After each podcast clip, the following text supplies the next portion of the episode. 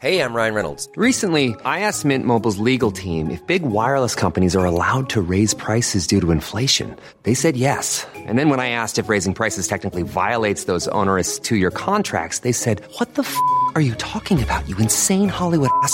So to recap, we're cutting the price of Mint Unlimited from $30 a month to just $15 a month. Give it a try at mintmobile.com slash switch. $45 upfront for three months plus taxes and fees. Promo rate for new customers for limited time. Unlimited more than 40 gigabytes per month. Slows. Full terms at mintmobile.com.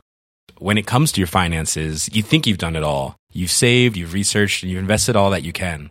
Now it's time to take those investments to the next level by using the brand behind every great investor, Yahoo Finance. As America's number one finance destination, Yahoo Finance has everything you need, whether you're a seasoned trader or just dipping your toes into the market. Join the millions of investors who trust Yahoo Finance to guide them on their financial journey. For comprehensive financial news and analysis, visit yahoofinance.com, the number one financial destination, yahoofinance.com. Hello, everybody, and welcome to Dan Snow's History Hit. I've got a great episode for you today. We're talking about a radical president swept to power on a heady mix of anti establishmentism and racism. You're not going to believe this story. I'm, of course, talking about President Jackson in the early 19th century. Of course, I am. this president was responsible for an extraordinary removal, Indian removal, where huge numbers of indigenous, so called Indian tribes were removed from the east bank of the Mississippi and sent west. It's an astonishing tale. And here to tell us about it is Claudio Saunt. He's professor of history at the University of Georgia. You're going to really enjoy this one. If you want to watch uh, 19th century history programs, US and UK, please go to historyhit.tv. We got global history on there. It's for everybody on this planet. It works everywhere in the world. You just go to historyhit.tv. If you use the code 1066 1066 you can get a month for free and then three months for just one pound, euro, or dollar for each of those first three months. In the meantime, everyone, enjoy. Here's Claudio Saunt.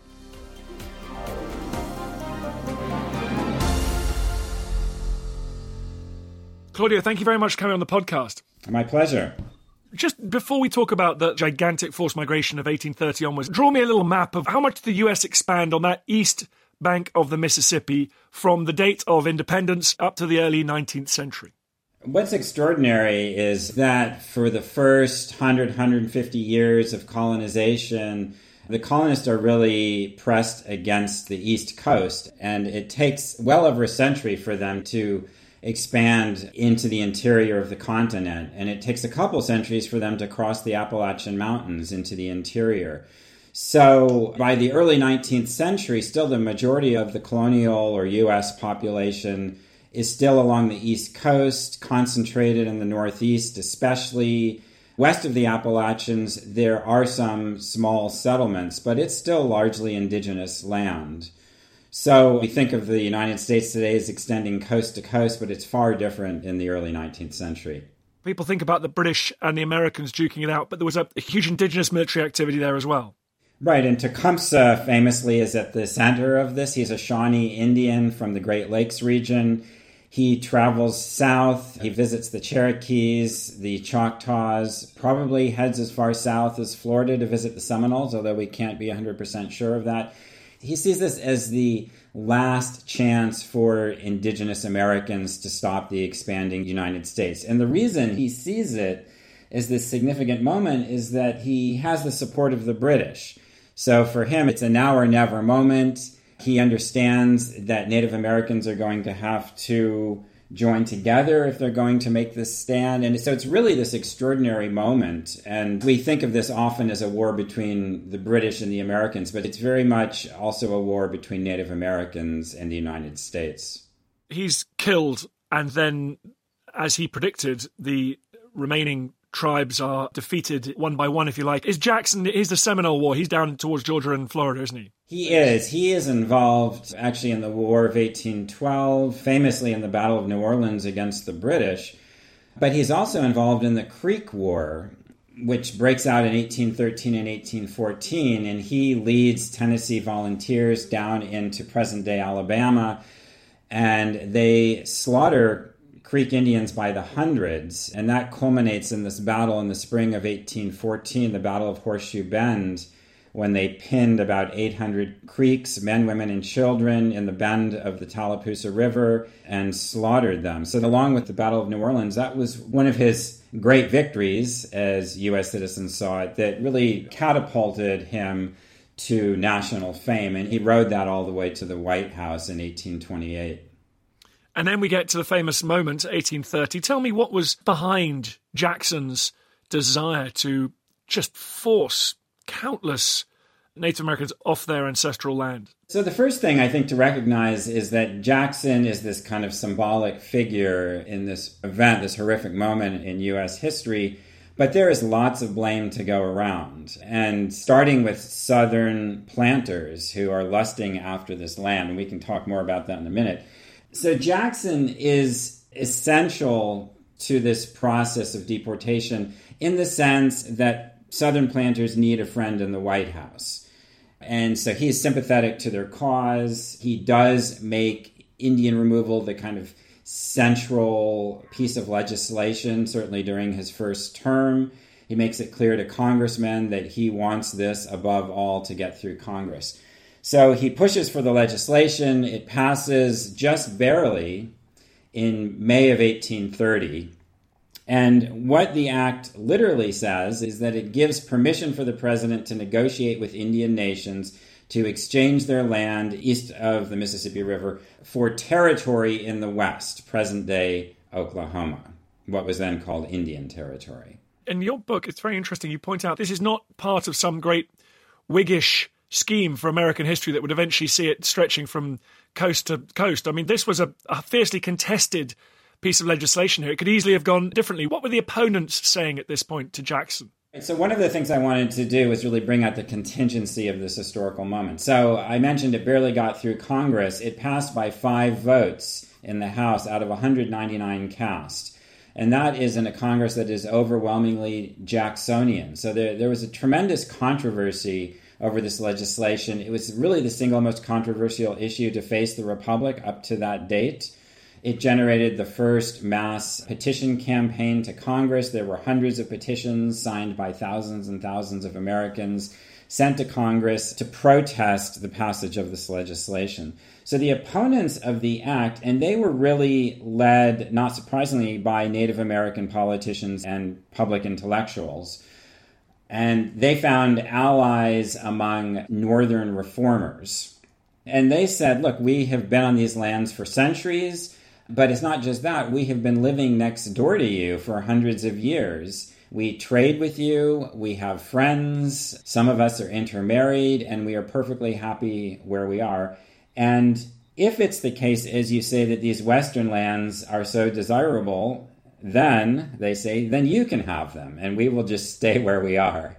One of the other things they say uh, is that there was a lot of rhetoric about Native peoples disappearing and there was a metaphor that white Americans used frequently that Indians were disappearing like the snow in the sun or like a mound of sand on the beach worn away by the ocean. And native peoples pushed back and said, This, frankly, is not true. It is absolutely the case that there was a tremendous decline in the population, but by the 19th century, our best evidence shows that populations were stable in the East, if not actually rising. And Native peoples made that point over and over again. But there was a lot of misinformation circulating. There were PR campaigns that were pushed forward by Jackson's allies. And so there was this very public fight about what were the reasons behind deportation and what was the need for it. And on the other side, you mentioned these southern planters who eyed territory. Was there this providential strain in American settler identity that they did believe that all of the West should be theirs? I think the providential strain in American history is less important. It's certainly hard to get a grasp on, it's more ephemeral than the actual desires of planter politicians to get hold of what was then probably the most valuable agricultural land in the entire world. So the Creek Indians in present day Alabama, the Choctaws and Chickasaws in Mississippi, they lived on what we call the Black Prairie or the Black Belt. It's this arc of very fertile soil that crosses the south. It is prime cotton growing land. and planters were lusting after this land. And they had these grandiose visions that they were going to expand westward. They were going to dominate not just the Union, not, not just the United States, but they were going to eventually dominate the entire continent. And then they had visions of expanding down into Mexico and establishing slave plantations there. And then later in the mid 19th century, they looked towards Cuba. They wanted to take over Cuba as well. So they really think that they are on top of the world and that they are going to rule the globe with these slave plantations that are spreading westward. And now let's talk about what happened after 1830. So you mentioned that actually ethnic cleansing wasn't written into the legislation. What happened on the ground that meant that the spirit of this legislation was not enacted? The legislation says in the plainest language that this is voluntary, that Native peoples are going to enter into negotiations with the president.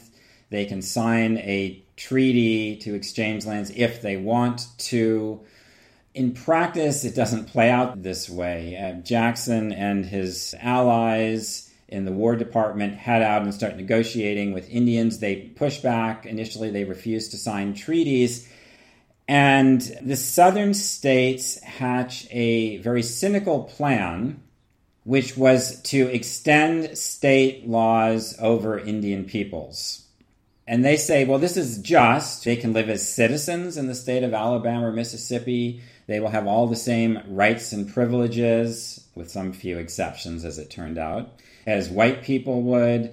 But in practice, Southern politicians knew that this was really a way to oppress Native Americans, to make their lives in their traditional homelands so miserable, so unbearable that they would be forced to leave purely in order to survive. And in fact, that's exactly what happens. There are, especially in the Creek Nation in Alabama in the 1830s, people are literally starving because the state is not respecting the territorial boundaries of the Creek Nation. They are encouraging squatters and planters to move into the Creek farms, to run off Creek farmers at gunpoint to take them hostage, sometimes to kill them. It's an extraordinarily violent moment. So by the mid 1830s, Creeks are starving, literally starving, and there are just horrific accounts of them stripping the bark off trees and eating it, eating diseased animals or rotten carcasses, begging for food in the streets of Columbus, Georgia.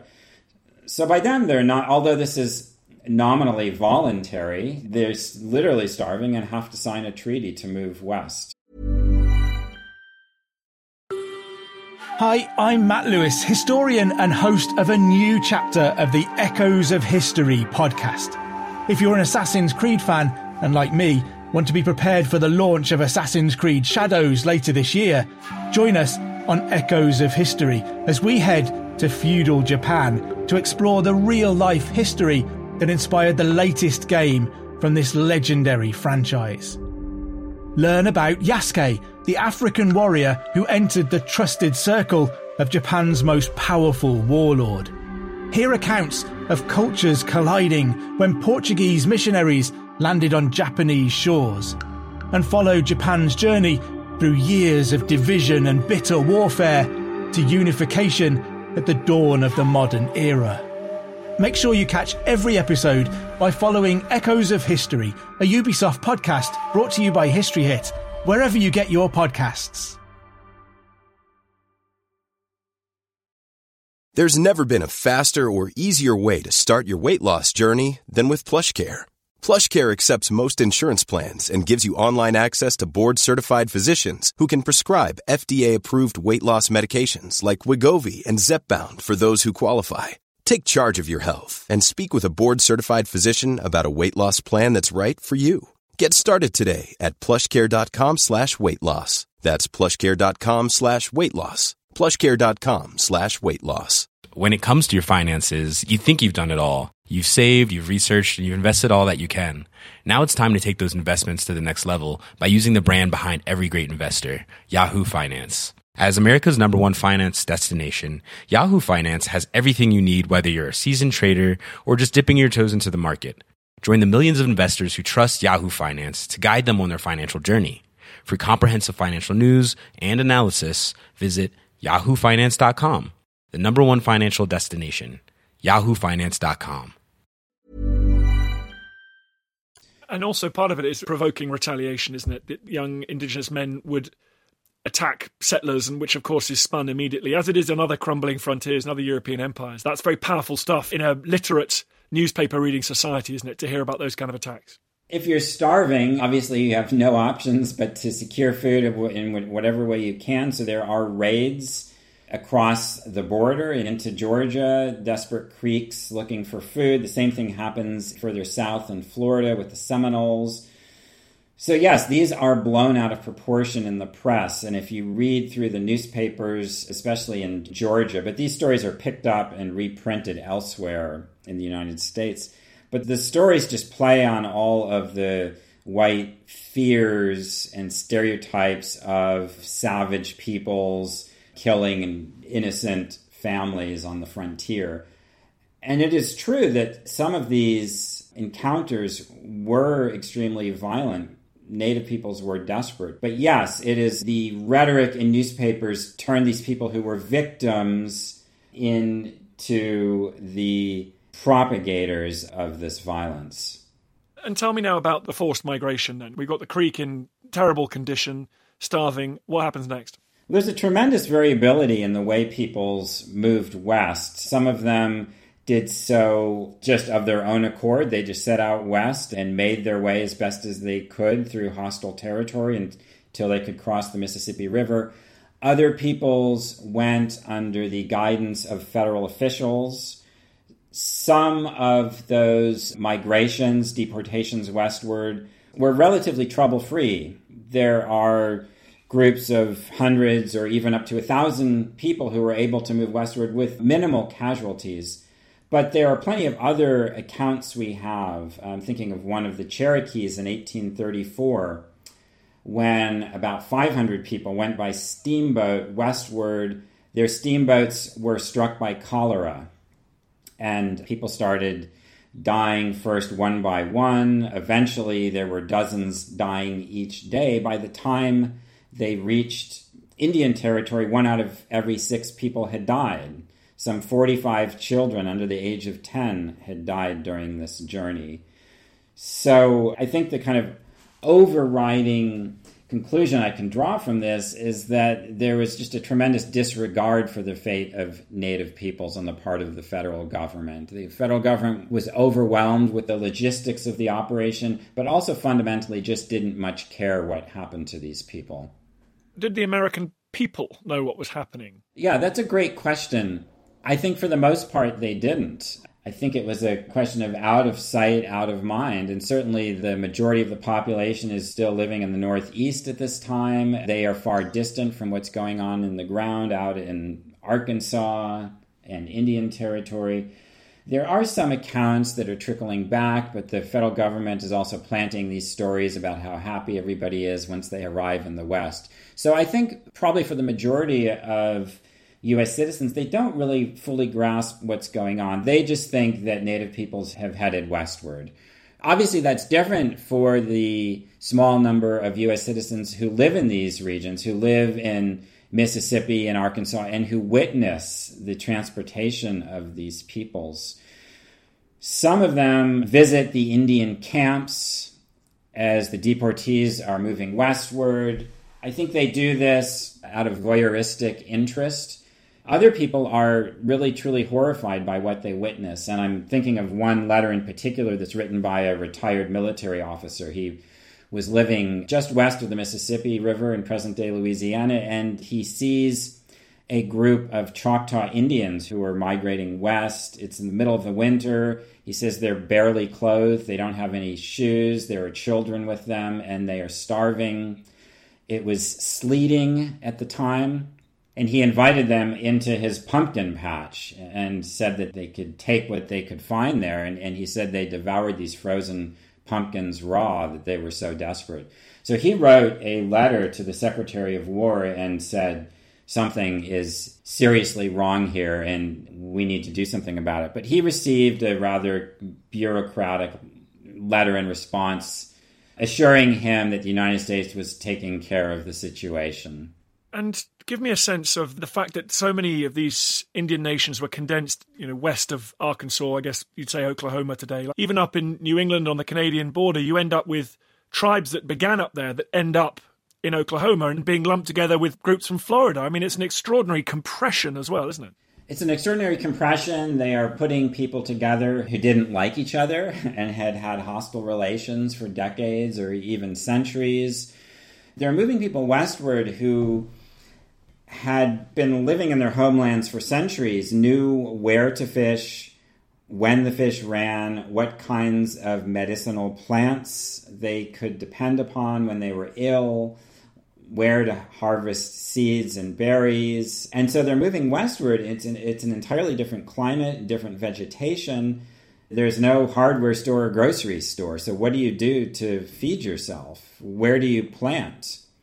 And so they have to figure this out on the fly. They end up planting right along the banks of the Arkansas River. It's the most fertile soil, but they didn't know that the Arkansas has tremendous floods in the spring. And so the Choctaws, for example, carved out their farms, and there was a terrible flood in 1833. It washed away all of their crops. And so they were starving again in the West. So there was this whole other kind of secondary process once they had survived the deportation in which they had to figure out how to survive in the West. What kind of numbers do we think overall were killed during the period that your book covers? There were about 80,000 people who were transported west. We could count simply the people who died during deportation, or we could add in the folks who died of malnourishment before deportation when their farms were being overrun by squatters. We could also add in the people who died during the Creek War in 1836 we could add in the Seminoles who died during the Second Seminole War, which ran between 1835 and 1842. So once we start adding in all these numbers, the total number of deaths gets larger and larger, obviously. I think about 7% of Native peoples died in the 1830s. But then I think we also have to add in the people who died after deportation, this period when they were, they were trying to carve out a living in Indian territory. And so the numbers get larger and larger. There are also suppressed birth rates because of malnourishment and depression and all the other causes.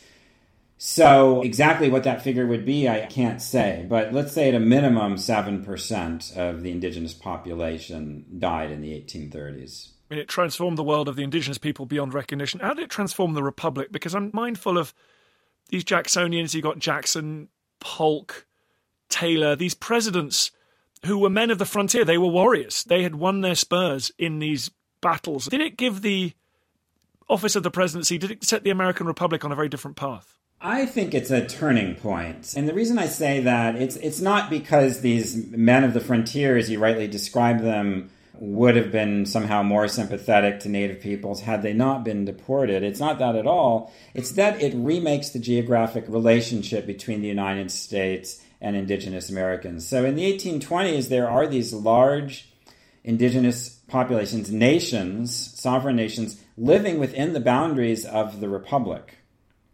And there are savvy native politicians who figure out how to deal with the United States. And they have lobbyists in Congress. There are wonderful descriptions of visitors in Washington, D.C. in the 1820s, and they're walking down these streets. These are largely fields in the, in the 1820s, but they see dozens and dozens of indigenous delegations. They go to cafes, and there are native people sitting there having a drink, waiting to have a meeting with the Secretary of War.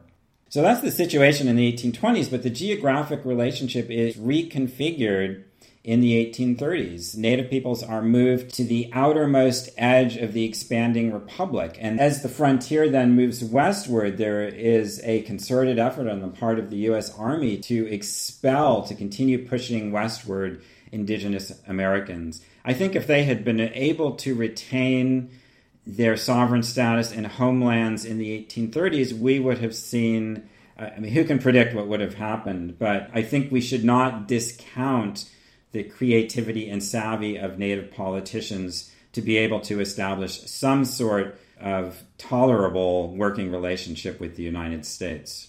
And was this land grab, this brutal land grab, it was presumably an important precursor to the even larger land grabs, the lunges west under Jackson's successors. It's much more complicated than that, and if you if you really dig into it and look in detail, there are plenty of times in the early and mid 19th century when Congress believes there's too much public land on the market. The market is awash with land. No one wants to bid on it.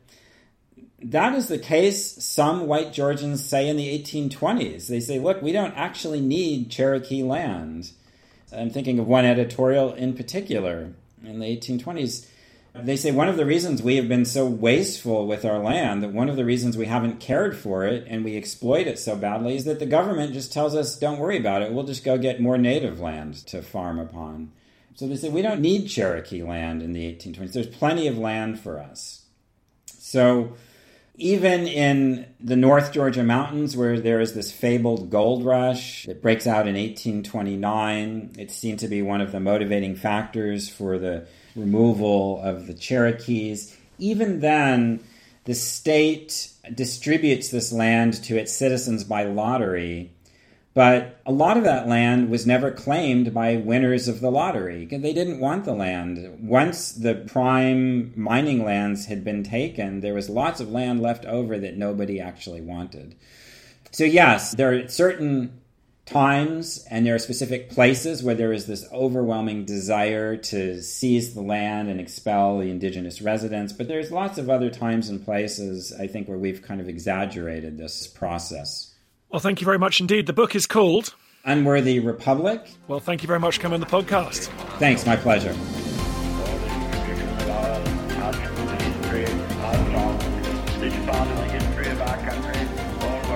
Hi everyone, it's me, Dan Snow. Just a quick request. It's so annoying, and I hate it when other podcasts do this, but now I'm doing it, and I hate myself. Please, please go onto iTunes, wherever you get your podcasts, and give us a five star rating and a review. It, it really helps, basically boosts up the chart, which is good, and then more people listen, which is nice.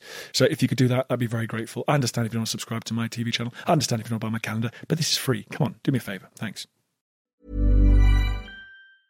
Even when we're on a budget, we still deserve nice things.